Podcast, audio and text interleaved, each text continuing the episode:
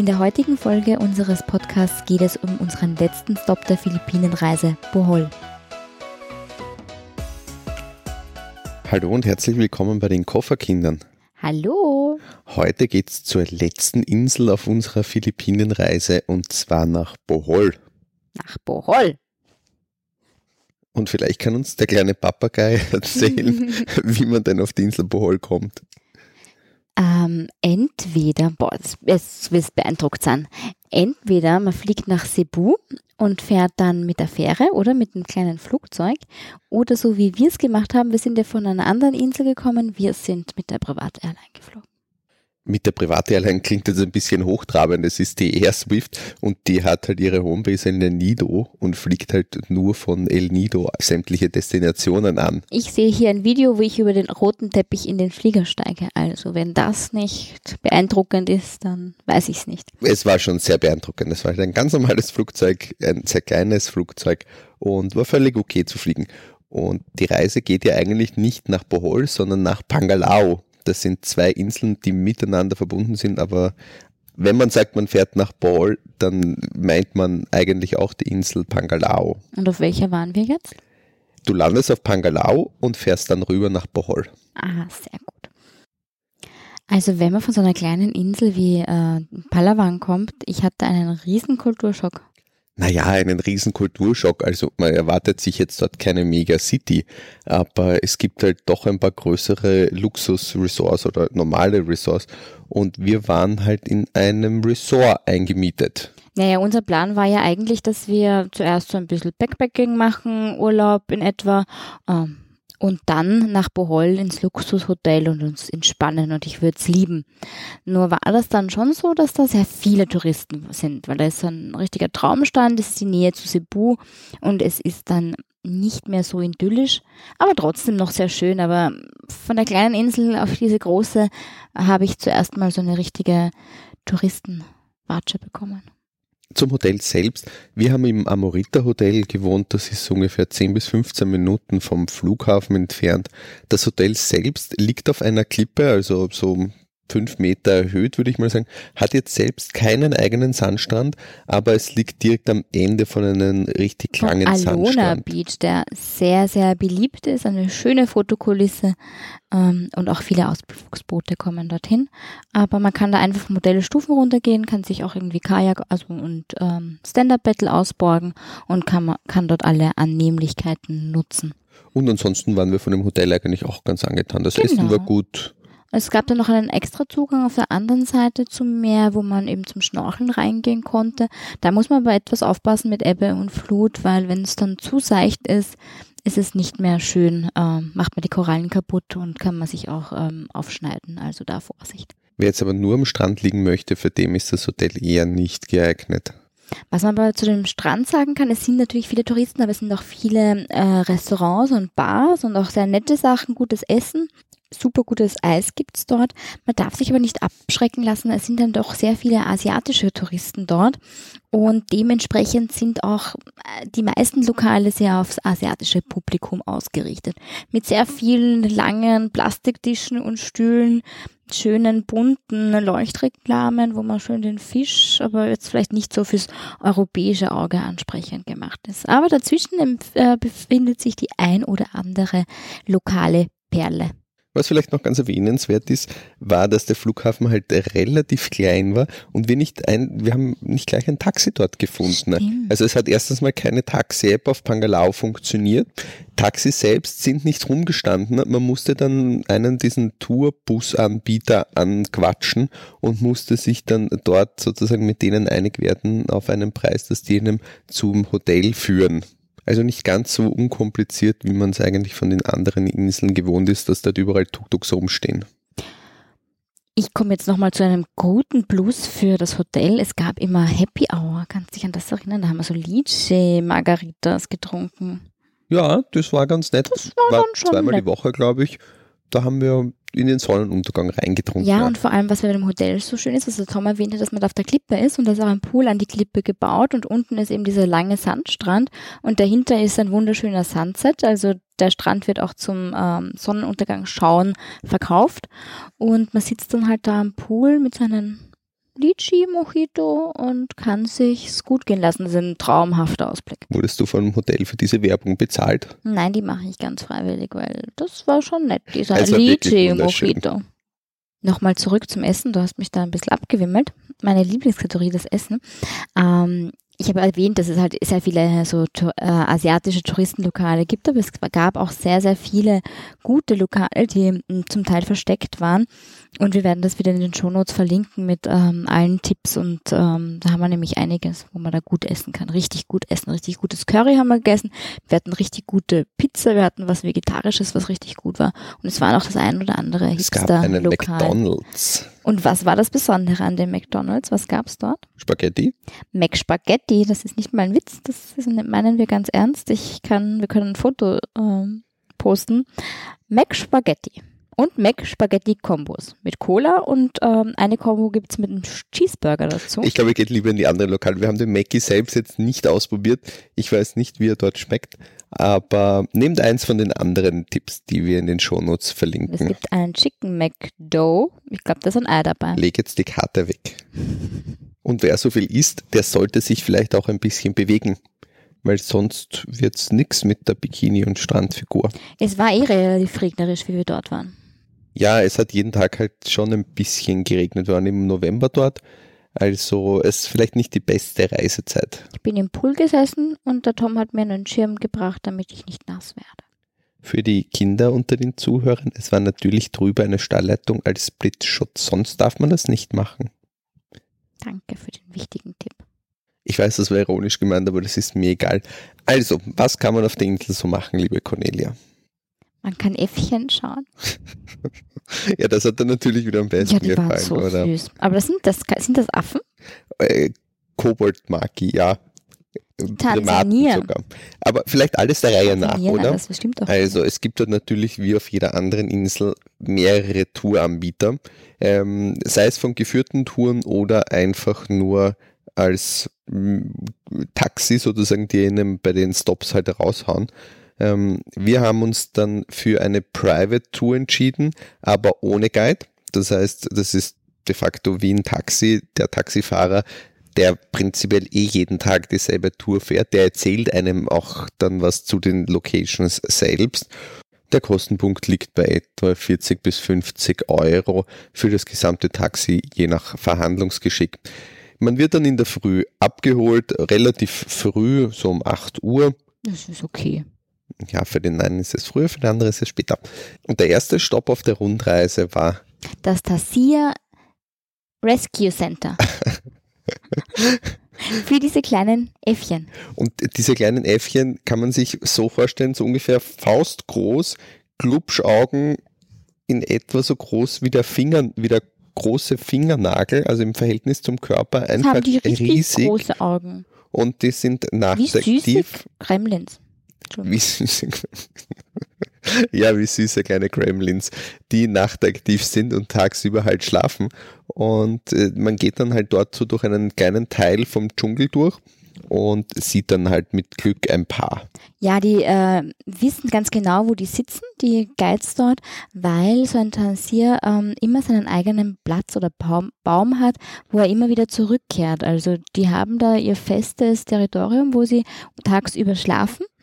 Und äh, bitte auf keinen Fall angreifen. Die Kleinen sind sehr sensibel und schreckhaft und äh, die sterben zum Teil, wenn man sie berührt. Noch ein interessanter Fakt, obwohl diese kleinen Tiere so klein sind, braucht jeder einen, einen Platz eigentlich von einem Hektar Territorium für sich alleine, um dort zu jagen. Ähm, was die fressen, das sind ähm, größere, Insek größere und kleinere Insekten. Und die größten äh, Gefahren für die kleinen Äffchen sind äh, Schlangen und wir Menschen. Und wenn man nicht genug kriegen kann vom kleinen Äffchen schauen, dann gibt's Tausende von Souvenirshops oder Souvenirgegenständen, Äffchen Schlüsselanhänger, Äffchen Kass- Kaffeetassen. Ja, wir haben Gott sei Dank gar nichts gekauft. Aber wir haben kein Äffchen gekauft. Ich habe eins zu Hause. Als nächstes sind wir bei der Sipadan Hanging Bridge stehen geblieben. Das ist eine Bambusbrücke über einen ziemlich spektakulären, spektakulären, die Farbe des Flusses ist Einfach spektakulär, Türkis. türkisgrün, woher der jetzt auch immer seine Farbe hat. Weißt du, welcher Fluss das war? Ja, das war der Lobok River. Und diese Hängebrücke selbst, die jetzt als Bamboo Hanging Bridge äh, betitelt wird, besteht aber eigentlich aus Stahlseilen, die sie über den Fluss Glück. gespannt haben ähm, und dann halt mit ähm, Bambus beplankt haben als Trittfläche. Also es ist ein bisschen so. Es war vielleicht früher mal eine wirkliche Bambusbrücke, aber ich war sehr froh, dass da Stahlseile rundherum waren, weil sonst hätte ich mich da wahrscheinlich nicht auf dieses dünne Geflecht getraut. Viel spektakulärer war dann am Rückweg ein kleiner Wasserfall, wo wir, der jetzt nicht unbedingt auf der Tour gestanden sind, aber wir haben dann mal aus dem Auto rausgeschaut und das ist dann natürlich nett, wenn man einen Private-Fahrer hat. Dem sagt man einfach, möchte jetzt stehen bleiben, dann sind wir dort zu diesem Lobok River runtergekraxelt, weil der ist halt so ungefähr so zehn Meter unter Straßenniveau und haben uns dann dort diesen kleinen Wasserfall Treppen. angeschaut. Ja, da waren Treppen. Also wir sind Stiegen hin und hinabgestiegen zum Wasserfall. Aber es war sehr schön, das hat er uns gezeigt. Wobei man muss auch sagen, unser Guide hat sich ein bisschen gewehrt. Der wollte mit uns ein äh, striktes Programm durchfahren und wir haben uns ein bisschen dagegen gesträubt. Wir wollten was anderes machen, wollten Sachen auf, auslassen, dafür was anderes einbauen. Da war er zuerst ein bisschen skeptisch, aber am Ende war er uns dankbar, weil wir haben ihm einen neuen Spot gezeigt. Ja, aber das vielleicht am Ende der ja, Geschichte. Ja, aber ich sag nur, man muss manche Leute zu dem Glück Wo ging es als nächstes hin? Als nächstes ging es, glaube ich, zu dem Man-Made Forest, heißt das so? Genau. Der Man-Made Forest ist eigentlich eine Straße, bei der links und rechts Bäume gepflanzt wurden. Also es ist eigentlich eine Straße, die von Bäumen umrankt ist, wie eine Allee, aber sehr viel enger und dünner.